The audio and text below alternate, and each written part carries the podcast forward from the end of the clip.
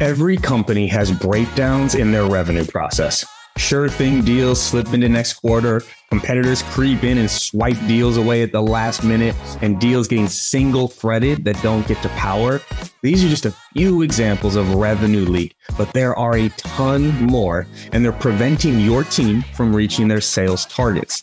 That's why I'm such a big fan of Clari's revenue platform. It's the only tool that actually helps leaders take control of their revenue and thrive through any market conditions, especially when things get tough. You can't afford to miss a single detail, but you also can't be leading by gut. Clari combines the science and the art of sales and sales leadership. So go to clari.com if you want to answer the most important question in your business. Are you going to meet, beat, or miss on revenue?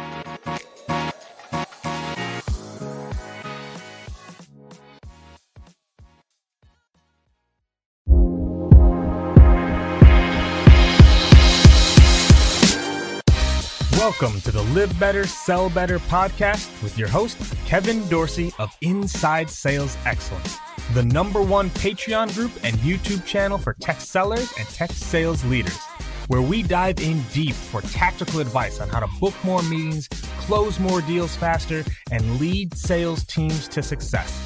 But we don't stop there. We also focus on the person in salesperson. We talk about mindset, goals, time management, and so much more. So thank you for listening. And if you're interested, head on over to patreon.com slash inside sales excellence. Now with that, grab a notepad, get ready, and let's dive into the good stuff. What up, everybody? Welcome to another episode of the Live Better, Sell Better podcast. This is your host, Kevin Dorsey, aka KD, and today we're talking about practice. We're talking about practice. It's a classic interview with Allen Iverson, right? This practice, not the game, practice.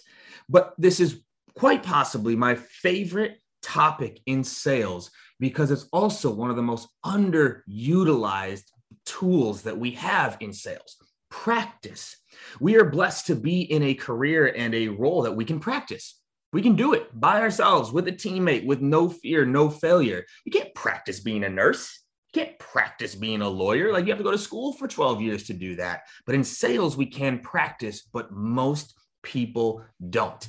And I think there's two core reasons for that. One is the mindset around it, and two, how practice is actually done, which is why I'm so, so excited to have Jordana Zeldin with me this morning to talk Practice. She is the co founder of a company called Practice Lab, the founder of Spring Training that teaches people the core of how to sell and how to sell right. And we're going to talk about how to sell right, but also how to practice right today. Jordana, welcome to the show. I am so glad to be here. Thank you. Oh, long time coming, and that's my fault. I'm just dropping the ball on like staying in touch with things. But that's okay. You. You've had a lot going on. Hey, just a little bit, just a little bit. But the reason why people love this show is we get right into it. No backstories, no, no nothing. Let's talk about practice, right? And I'm going to start with kind of a heavier question here. Why don't you think more sales teams practice as much as they should?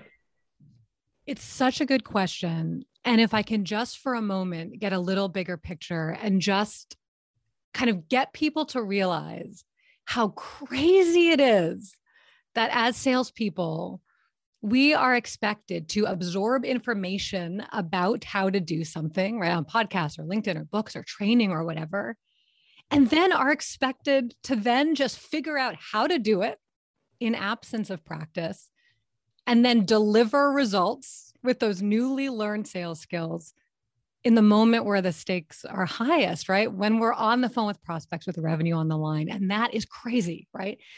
And what's so interesting is that that is the status quo, right? In our industry. Mm-hmm. And I'm not sure exactly why kind of sales can't like as an industry evolved in this way but there's always been this like sense almost like i don't know from the 1940s 50s that you just like got good from doing it like mm-hmm. from the act of selling without a lot of consideration for like what are the behaviors what are the very specific skills that make for really effective selling and how do we break those down just like athletes and musicians right into practicable pieces and do them and i think as an industry that's just not how we've thought about sales skills you kind of either have it or you don't and then managers i don't think in my you know in my travels really have been equipped to know how to effectively practice coach mm-hmm. which is different from like coaching with a capital c you know question based reflective and all of that stuff so, oh, sorry, we're gonna go down some rabbit holes here real quick because this is a question that's top of mind for me, and I was actually dabbling with this right before COVID jacked everything up. The difference between a manager and a coach, mm. and I was actually dabbling with the idea of like, well, what if I had managers and I had coaches? Because finding a manager that can also manage and coach is yeah. really hard. Those are different skill sets, right? So, what do you think separates a manager from a coach? That's a great question. And I, I want to make the distinction between, like, again, coaching, what I call coaching with a capital C, question based, reflective, where you don't mm-hmm. have the answer, but you're kind of guiding the person that you're coaching to figure it out for themselves, and practice coaching, which feels fundamentally different for me. If we think about like the great sports coaches, right? they're not saying like so what was it that you think you did there? Right? And how am i right? They're, they they know exactly what great looks like they have the answer and they're making small like tweaks and corrections to get the seller to do that thing right and they're doing it through demonstration right it's not explaining we really need you to you know find a way to get your prospect to open up more it's like no I'm noticing that you are asking a lot of closed ended questions, right? How can we turn this question and open it up? An example might be this give it a try, right? So we're following, right? I feel like I'm, I'm just like, I'm so fired up by that answer because one, like, I never know how these interviews are going to go. And every once in a while, I'm in an interview where they're saying things. I'm like, no, that's not really how that works. But like, what you just, I mean, shit, we should pause the entire episode right now. And if you just said that over and over again, because what what people read in the books and what's put out there, right, is like, you know, you got to ask those questions. So why do you think this happened? No. And that's no, that's not how great look at any great coach. They don't come up to the player and go, so why do you think you missed that shot? Nope. They say, they turn say, your hey, heel out. Right. Yeah. Exactly. Your heel's out, your elbows flaring. Let's bring you in here, get you up like this. They give them a cue and they stop them. Right. So, ah, oh, just Jordan. That's what what I do want to say though is like the coaching with a capital C is transformative and powerful and has changed my my life and the lives of many in a myriad of ways. However, what I think we're talking about is skills coaching, right? Right. Coaching for behavioral change around selling skills, and that requires the approach that we're talking about. So let's let's define this. When you say coaching with a capital C, what what does that mean? So when I think about coaching with a capital C, I really think about kind of tra- traditional kind of inquiry and question based coaching, where you as the coach acknowledge that you don't have the answer that the person that you're coaching probably does, right? And that you're asking really kind of thoughtful and powerful and pointed questions to help lead them to an answer that they will arrive at, right? Mm-hmm. Practice coaching is where the destination is known, right? Where you do a quick explanation. I have a framework actually that I teach managers here. You do a quick explanation of what it is, but the magic comes in your ability to demonstrate and show them what great looks like, right? So the explanation comes, the demonstration comes, and then you throw them into practice, into reps, right? And the process is they practice, you give quick, pointed, focused feedback, maybe with demonstration, and then throw them back into practice again, right? So you're going through this cycle where you're both, in a way, getting getting in your at bats, but you as the manager who does know what great looks and sounds like and is able to show them is leading with demonstration and those quick kind of pointed adjustments. And that, to my mind, is the most effective way to practice coach for skill development and behavior I, change. I, I love that because so much of this does come down to skill development and also the ability to recall. Right. And that was something I spent a lot of time on. It was almost three years ago now, really trying to study the art of learning. Right? Like, how do we learn? because you, mm-hmm. you kind of said this at the beginning. If you think about how much we expect reps to remember, it's comical. Like I do this exercise with my managers and the companies that I work with and like consult on. It's like, let's write all this out. What are all the things that a rep needs to be able to remember, recall, and execute with? And it turns into like two pages, right? Of competitors, product knowledge, benefits, sales processes, tech, like all these different things. And it's like, but how much repetition are they getting? And that's kind of like the next part I want to go with is like repetition. Or like how often should people be practicing? Every day, multiple times a day. I mean, the best, it's interesting, like the, the best sellers that I know are the best practicers and the healthiest and thriving and highest performing teams that I have, you know, witnessed as a as a sales coach and been a part of as a seller. Like practice is just embedded in in what they do, mm-hmm. you know. Like team meets kick off with like a quick speed drill or lightning round on i don't know if it's objection handling or whatever the skill is right or the, or or you know the, the new feature that you need to talk about or like how to ask better open-ended questions right whatever whatever the skill that the manager wants to focus on that you know that round is. But it's happening all the time. I mean even so in the practice lab and i know we'll, we'll be talking about that in a minute which is the new the new um, kind of practice based sales training community that i co-founded with um, jonathan mahan like we'll even share with each other recordings of ourselves practicing into our phones, let's say a great agenda in advance of a call. And then we'll share with each other how that call went. Mm-hmm. Oh, see, what I love there too is like, man, y'all, oh, I hope y'all are listening to this. Okay. She's talking about sharing practice, not even like the recorded call necessarily of the call, like sharing how you're practicing with somebody, I think is great. And you just mentioned this, and I want to talk about, and maybe this is the segue kind of into some of the things you're doing with Practice Lab, but let, let's talk about the different ways you can practice, right? Because they're not all the same. You mentioned speed round.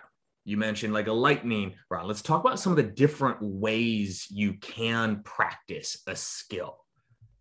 Okay. So there, there are a number of ways that you can practice. One of the things that I don't think that a lot of people realize is that many of the skills that we think of as sales skills are also just human skills, right?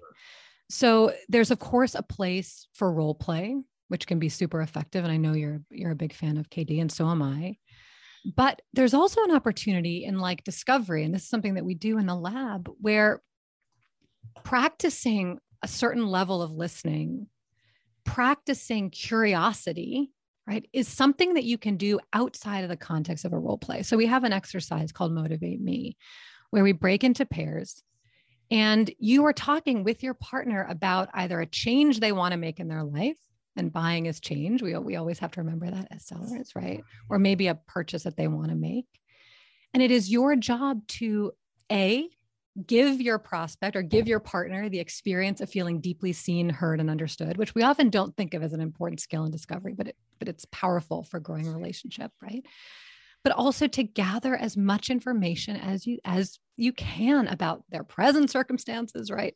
Where they want to be so you can locate the gap, et cetera, et cetera. But what's so powerful about taking it outside of the role play context is that it takes the performance aspect out of it, but still allows you to practice that skill of like asking great questions, gathering powerful information, listening, making your prospect feel seen and heard and understood. And what sellers say after that exercise is often, oh my God, that felt nothing like my discovery. I want to make sure that my discovery feels like that. Wow. That's awesome. That is so good. And like, I want to actually, I'm going to take a step back here real quick because there's something that you've been saying a lot throughout all this that I don't think people maybe fully understand is yeah. notice how often she's saying practicing the skill, working on the skill. She has not one time said practice the call, practice the demo. So let's talk about the difference here because I do like, because most people, when they do, they think, okay, all right, cool. Yeah, Jordan, I'll go practice and they practice the call and they do the full thing and then go from there. Let's talk about the different, like when you're saying practice the skill, practice the skill, practice the skill, what does that mean? So, so we often forget that selling is comprised of like a, a gazillion skill, right? It's made up of all of these skills that individually can be developed and practiced. And when each one is executed really well, that's when you get like really effective and powerful selling, right? It can often feel very unwieldy to, you know, if someone is practicing their entire demo or practicing their entire pitch call, what pieces, like what the focus should be, mm-hmm. what pieces of feedback to share so that the seller can you know become all the more effective in their overall selling that's just it, it's it, there's there's there are too many areas to focus on Mm. so what i found to be the most effective and this is true of how athletes practice as well it's like just practice your swing right? So in our case you know if you're kicking off a meeting we have an agenda framework in the practice lab that is designed to set the stage for conversations that feel open transparent and collaborative.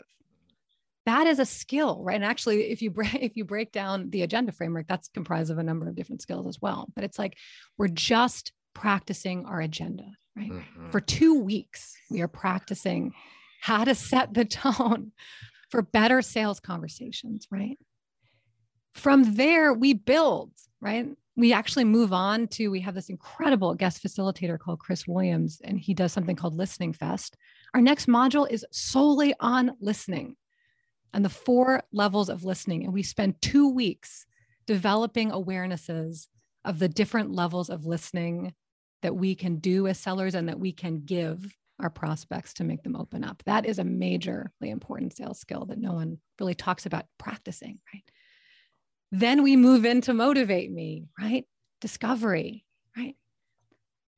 and we build a shared vocabulary around each moment in the sales conversation right and each set of skills that are required to really carry it off effectively and in a way that feels good it's like a build you know we're, we're building a tower right mm-hmm. and then in the end once we've chunked it down is an opportunity for us to try to put it all together do a kind of cumulative review and then pick out the pieces of the skills that we've learned where where you know we can continue to improve but at least there's that shared vocabulary in terms of like mm-hmm. what the roadmap of these skills should be and sound like I, I love that because I think you know one of the phrases I used with my managers often, right, came from the um, the old Mel Mel Gibson movie, The Patriot, right? Yeah. And at one point in the movie, he's talking with his sons while they're while they're hunting. He says, "Aim small, miss small," right? Where it's like if you aim at the entire deer, you're gonna miss by a lot. Whereas if you're aiming at like just a speck on the right shoulder, you're gonna miss by a little. And that's kind of what you're describing. When you practice the whole call, or the whole demo, it's too much versus we're aiming small. We're going to work on this skill agenda, not even disco. No nope. agenda. And then we'll move. And that allows you also, y'all, to get way more repetitions. Because when you practice the whole call, you maybe, maybe get two in 30 minutes. More often not, it's one. It's one call with feedback and then it's over versus the repetition of just chunking it was a word that you use which is what we did internally too is you chunk it like that repetition now they get hundreds of repetitions instead of one now you, the skills you kind of dabbled on it and it's on your linkedin as well you talk about the core skills of selling. What yeah. do you believe some of those core skills? So people are listening they go okay yeah i'm buying into this. What would like where would you start in terms of the core skills that you believe turn someone into a world-class seller? So it's interesting that kind of goes back to like big picture what is my and our position on what makes for great selling? And i've i've always been someone who has said, you know, no matter what kind of seller you are, if you're challenger relationship based or whatever, like what you are in with your prospect is a relationship with another human being. And it's really important to attend to like the fundamental needs that any human being has in relationship in or out of selling. And to my mind, a big part of that is making our prospects feel seen, heard, and understood, right? So part of what we're weaving into every moment in the selling conversation is is sending those signals, right? So when we think about the building blocks of like a traditional disco call, let's say, right? Maybe you do small talk, maybe you don't, whatever. You know, I, I know that there are a lot of schools of thought there, but in, in thinking about the agenda, right? What are some of the specific ways that you can start to signal to your prospect that this is going to be about them and and their needs and a collaborative conversation to help get them to where they want to go right? What does that mean? You can say oh come up with a collaborative agenda practice go. No we we have some guidelines for specifically what that could look like.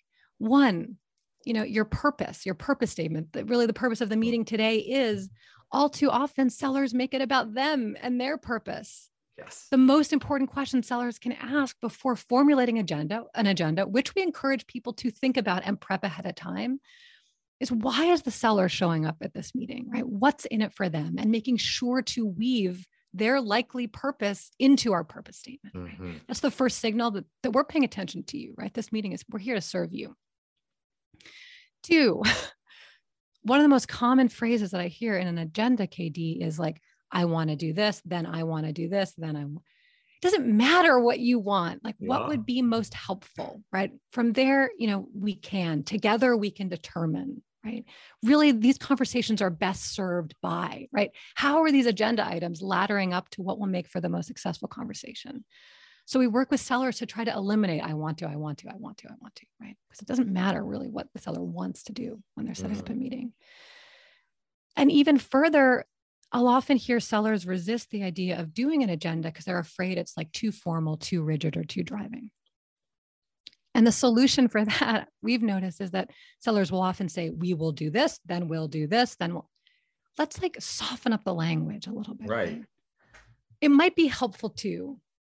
From there, we can, right? To get, and all of those different elements help to signal that this is a, dialogue, right? A collaboration. It's not this like thing that's set in stone, it's flexible, and that we're going to be prioritizing your needs and your outcomes.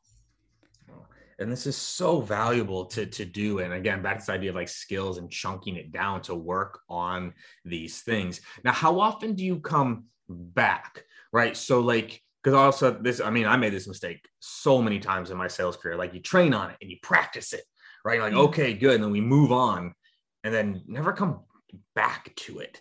Like, how do y'all weave in some of that, you know, that forgetting curve that, you know, you let it get away and come back? Like, how do y'all come back to some of these topics? Yeah, that that's a great question. So we're in the very first. Well, we did a beta of of the the program this summer, but we're in the very first official cohort. And right now, the way that we're focusing on reinforcement is having the lab itself where they learn the skills in advance via lab prep video, right? So we're not, we're kind of the antidote of a like training is explaining, we're training is mm-hmm. doing. So the explaining happens in advance of lab. Right. They jump into lab with a shared vocabulary and familiarity with the skill so that they can dive into practice. And what's interesting about these practice sessions, because you asked, you know, what does good practice look like, or what are the various ways that people can practice? Like neuroscience has shown, and you know the talent code, right? Mm-hmm that the most powerful practice happens just at the edge of our current abilities, right? Right. Where it's awkward, where we're stumbling, when it doesn't feel smooth. So, you know, part of what we work to do with each practice round is ratchet up the difficulty of the skill and the focus to keep people there and that requires vulnerability right? And, and you know we have ways of helping to build the community to send signals that this is a place where we can screw up right? Where when we're screwing up we know we're we're on the right track. And then the following week in terms of reinforcement is open lab. And that's an opportunity to revisit the skill um, explore some some different aspects of it that that that might kind of can you know kind of take it up a notch and give people that opportunity to get in another hour of practice now we're we're in the place now, KD, of figuring out how often do we want to rerun, you know, mm-hmm. the scale over the course of, of a year. And we're, that's something we're really thinking a lot about. I like that because the the foundation, you know, with with my teams and the companies that I'm working with is I tell them like you have a core set of four skills generally for your org or for your team that you think are foundational.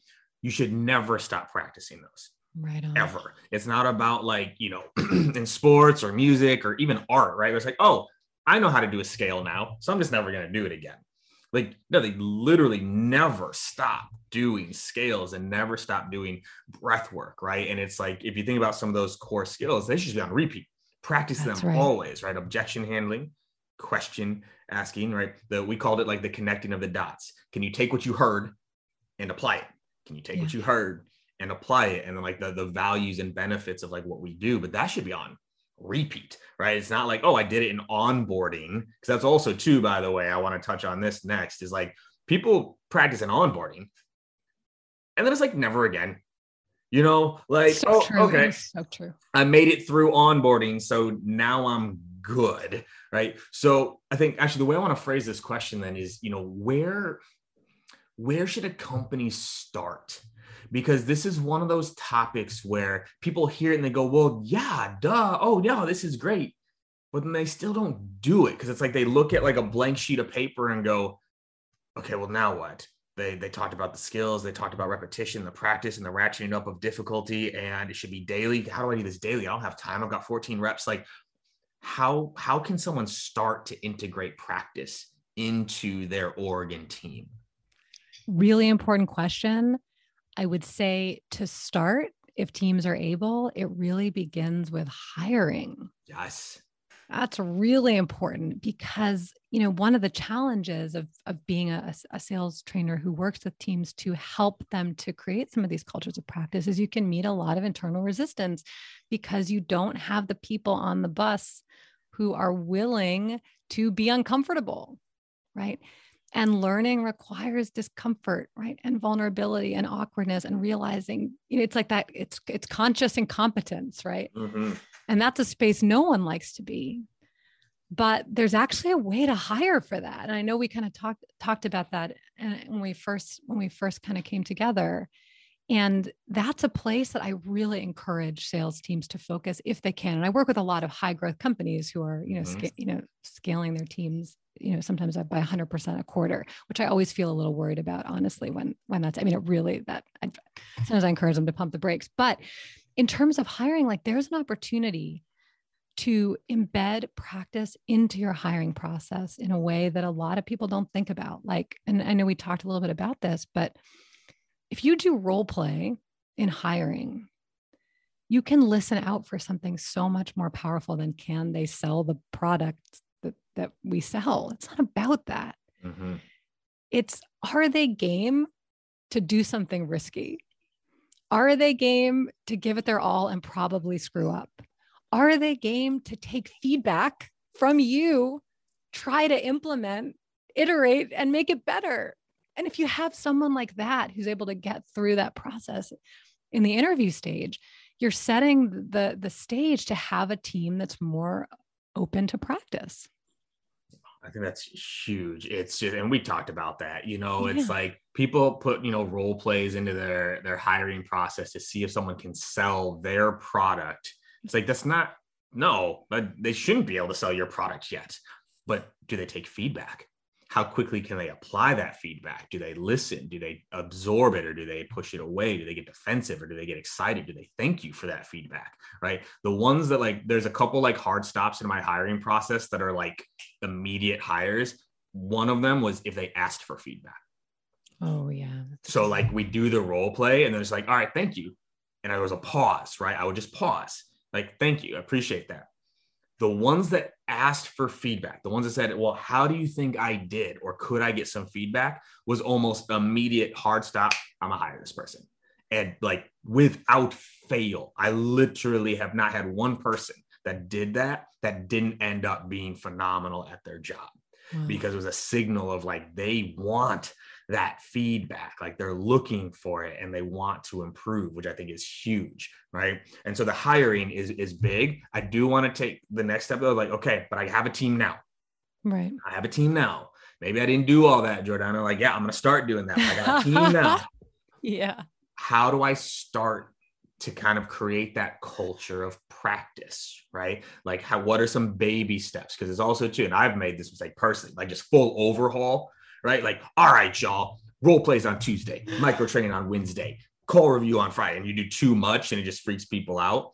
What could be some baby steps for people listening to say, okay, here's how I can start to integrate practice in and build up to what you're talking about? That's a really important question. And I think, you know, one of the things that I've noticed is that the companies that are able to most successfully adopt practice cultures or move shift their culture towards increased practice right? If not an entire overhaul is making sure that the leaders are practicing with the team. Mm-hmm.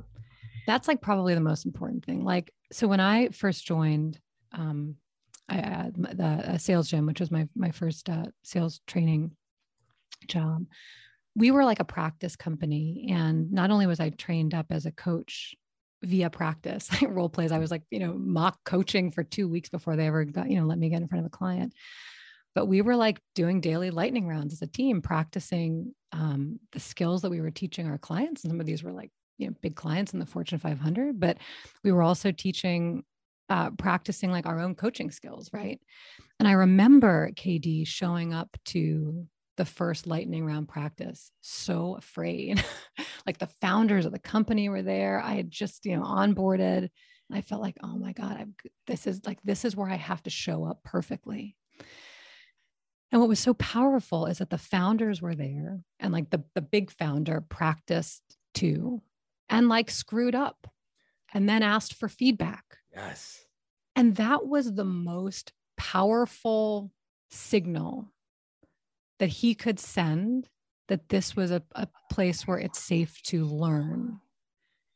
And I share that because, you know, oftentimes when I work with teams, I'll have like the sales managers want to sit out of the training or sit out of the practice or watch.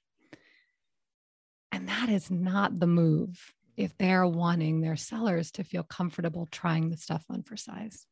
So that's step one get in the trenches with your team, practice, screw up, ask for feedback. Real, I want to jump in there real quick because I want you to highlight it, right? Of practicing with versus like like it's like proving you can do it or trying to like prove that you're better. Can you talk about that? Is real, there's a difference between practicing with or showing yeah. your team like, oh, like look how good I am. Can you touch on that just yes. real quick? Yes, it is one thing when you, as the manager, are the practice coach, right? In that context, with the understanding of what great sounds like, and you are there to give an example of greatness for the person to help the person that you're coaching get there faster, right? when you are all in the practice space together as a sales leader and manager you are trying some things on for size too right ideally you are are experimenting and you hopefully as an enlightened manager or leader understand the value of the act of getting vulnerable with your team and how infinitely more powerful that is in terms of like building a culture of practice and building team culture than you showing up and just nailing it Mm-hmm. The respect I've found that sellers feel for their managers who are able to screw up and ask for feedback from them like transcends anything where they're, they're like wow my manager really nailed that cold call it's like wow i heard my manager struggling mm-hmm. and then he mm-hmm. asked for feedback and i was actually able to suggest something that that made it better and he was grateful and humble this is someone i want to work for i love that it's and it's important because i think especially in sales there is this like all these things are still so ingrained of like managers, VPs feel like they have to like show that they've got it. They have to show that they're better than their team or whatever else versus being vulnerable, taking that feed. That's how you lead by example is by asking for feedback, by failing, by messing up and applying it and doing th- that's how you lead by example not just showing people that you can do it right? Phil jackson wasn't out there showing michael jordan how to shoot a fadeaway. That wasn't what he was there to do. And that's the thing like you don't like it's oh you can be an incredible incredible sales leader and like kind of awkward on the phone with your prospects and that's okay like those are 2 mm-hmm. different skills and sometimes it's funny you know being in the practice lab like you know i share my recordings too because we have to remember i'm a sales coach but i also have prospects and i have a sales cycle and i'm selling into teams and the practice lab keeps me accountable you know for the sales skills that i'm teaching because you know i was at one time a great seller now I think I'm a pretty good coach, but my selling muscle gets weak. It does. And I can know how to sell and I can teach others, you know, how to do it effectively and give examples. But, you know, when I'm on my own sales call, I see opportunities for improvement all the time. And to have a community like I had when I started selling, when I was sitting right next to people and they were hearing me on the phone and we could could offer feedback on the fly, but to have a feedback where I can share audio of my experimentation before a call and then how it went good, bad, or otherwise, and get feedback is feels powerful. Mm-hmm. So the last question I have here as we start to wrap up, this is one like I could go for like an hour. I'm already like, dang it, like we're already Me coming too. up on like I was like, no, there's still so much I want to talk about. So we'll have to do a part two. And I mean that. Okay. Um, okay. Like, uh, and this is truly, I mean, all these questions are from curiosity, but like as you work with companies in kind of outside in, right like how like how do you ingrain yourself into their process a little bit right because like you're an outsider it's already hard enough right? Like if the managers aren't doing it, but you, you know, you're kind of outside coming in, like how do you ingrain yourself into like their world or get buy-in? Because if you can get buy-in into practice as someone coming from the outside, it should be an example for how managers can get buy-in to practice internally. So like how do you try to get that some of that buy-in coming from the outside? Because that's hard. I wish I had a concrete answer. I'll tell you, it is really hard. It is ah. it is really hard. Like especially, you know, on the you know, first you're like remote, right? So you've never even looked the, the, the folks that you're working with in the eye, and then as you're trying to introduce new like motions and new rituals in a way, like practice rituals onto a team, there is resistance, right? Mm-hmm. There, there is resistance. Resistance. I mean. KD, I wish I could say like this is the formula for getting buy in. But what I will say is that I really only work with leaders and managers, or I try to make a point of only working with leaders and managers who are really excited to try mm-hmm. this on for size, right? And who are prepared to champion this in their organizations.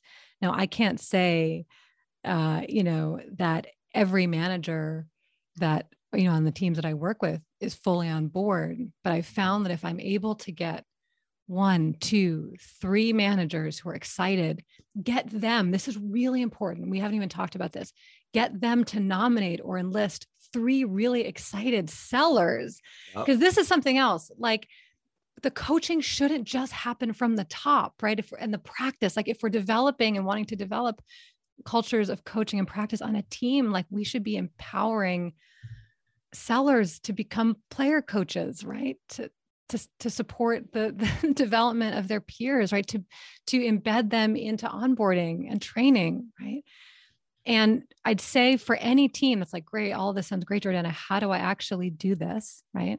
I'd say one, if you're a manager who's excited about the approach, right, and really wants to make something happen, that's a start. And then two, surround yourself with some team members, be they senior or junior, who are really excited. To kind of train and, and have an impact on how, how their team kind of skills up and sells in this way. And those are the raw ingredients to begin to affect some kind of broader change on the team. Uh, I love that. I call those my domino reps. Yeah, you gotta Who have those. Who are the reps that if they fall, everyone else falls with them, right? And it depends on the direction. Now, sometimes those are like your your shining stars. Sometimes that domino rep is a leader. Sometimes that domino rep is not the shining star. It's not the person at the top and it's even even more important that you get them involved early get them bought into the idea get them to teach something. I'm glad you called that out at the end that practice doesn't just have to be with the manager. It can be with each other. It can be solo breaking down their own things and practicing right? Record that practice and send it in right? There's so many ways to do this that also because i know managers sometimes listen to this and go i don't have time for that we don't have time if you're the only one that they're Definitely. practicing with but if you either one use a resource like you all, right? Like go get it. It's a like y'all like listen to this. The ROI on practice is beyond comprehension, right? If you have if every single rep on your team gets even 10% better, the ROI on that is immense. Pay for this. Work with someone to do this. If you can't, just because you can't doesn't mean you should throw the white flag and well, I don't have time. But then using your team, I just had this conversation um, with my managers at my previous company is like, we do a lot of coaching. And what got brought up was like, well, I have so many people, so many people. And what I asked them to do is like, I want you to say that phrase, but instead of it sounding like a bad thing, I want you to rephrase it like it's a good thing. And I want to see if you get what I'm saying by this. I can't coach that much. I have too many people versus I have so many people that can help me with coaching. Mm. And it's like, you have 12 people. You know how many resources you have to help each other get better, how many now call scorers you have, how many practice leads you have. Like, if you used them to help make each other better, you actually have more resources at hand versus when it's only on you. You're right, it's too much. And so I'm glad you called that out at the end of like getting everybody involved here. So now we do got to wrap here because like I know. so I got one you know, one final question for you here, right? And you know, it's kind of ingrained in a lot of what we've been talking about, you know, but the name of the podcast is Live Better, Sell Better, right? Because I have this weird idea that if Not we weird. Better care of ourselves, if we had more joy and energy and fulfillment in life, that the sales would also improve because of it. What would your live better advice be for people listening? Such a good question. Um, I think it's funny, you know, I've been thinking a, a, lot about my own evolution as a seller, and a big turning point for me has been to not turning point, a big process for me has been getting to know and accept myself and then allowing who I am to like welcoming who I am into my work. Mm. And, you know, a lot of sellers feel like the seller version of them needs to be somebody else. Yes. It doesn't. The awkward, sometimes stumbly, creative, quirky human being that you are, if you can accept that human in your life, which I know takes a lot of work, and then bring that into your work, oh my God, it feels so good. I love that. Somewhere in my office, I don't know. Oh, it fell. Here it is. Right. I don't know if people watch the video, but I have this hat, right? It says the sales hat. right.